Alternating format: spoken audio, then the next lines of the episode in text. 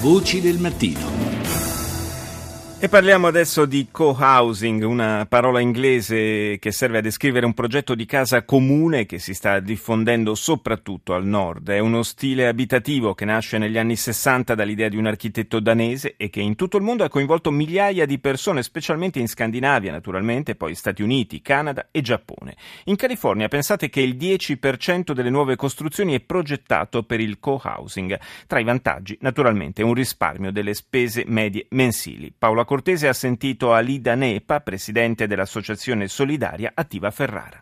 Siamo partiti diversi anni fa, siamo cinque famiglie, abbiamo ancora due unità libere in attesa di persone che non conosceremo. Le persone che condividono questo progetto devono comprare l'immobile? Sì, perché noi abbiamo comprato il terreno, l'immobile era già esistente, è stato demolito perché era un immobile fatiscente, con la cubatura è stato realizzato questo immobile che è un immobile tra l'altro in legno, quindi realizzato in bioedilizia e che ha delle qualità e delle prestazioni energetiche che lo portano in classe A+.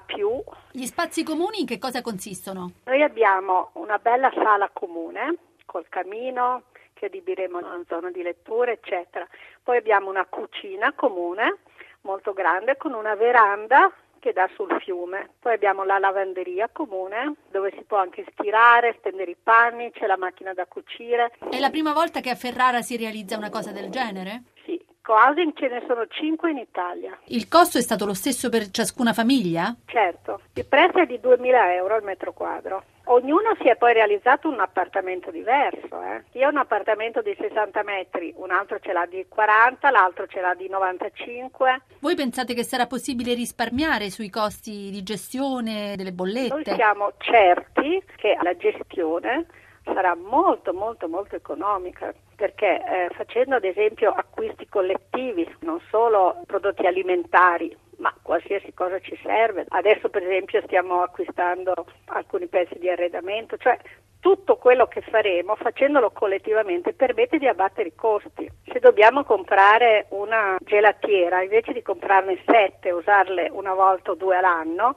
ne compriamo una e la usiamo tutti. Questo però presuppone una grande capacità di andare d'accordo con gli altri. Esatto, infatti è proprio questa la sfida e noi siamo convinti che col dialogo soprattutto con una grande volontà riusciremo a superare gli eventuali conflitti che sicuramente si presenteranno. Questa è un po' una versione moderna, attualizzata della comune di cui no. si fantasticava negli anni 70? Assolutamente no, nel senso che la comune è, c'era una condivisione totale degli spazi, degli stipendi, dei soldi. Questo discorso del co-housing io lo avvicinerei più a un condominio solidale, a quel buon vicinato che c'era sicuramente 50-100 anni fa in cui le persone si aiutavano tra di loro, in cui non c'erano le porte chiuse, in cui i bambini giocavano insieme nel cortile in cui le donne mettevano la sedia davanti alla porta e facevano delle chiacchiere. Il vecchio villaggio. Beh, in effetti la dimensione in cui le persone stanno bene è proprio quella del villaggio.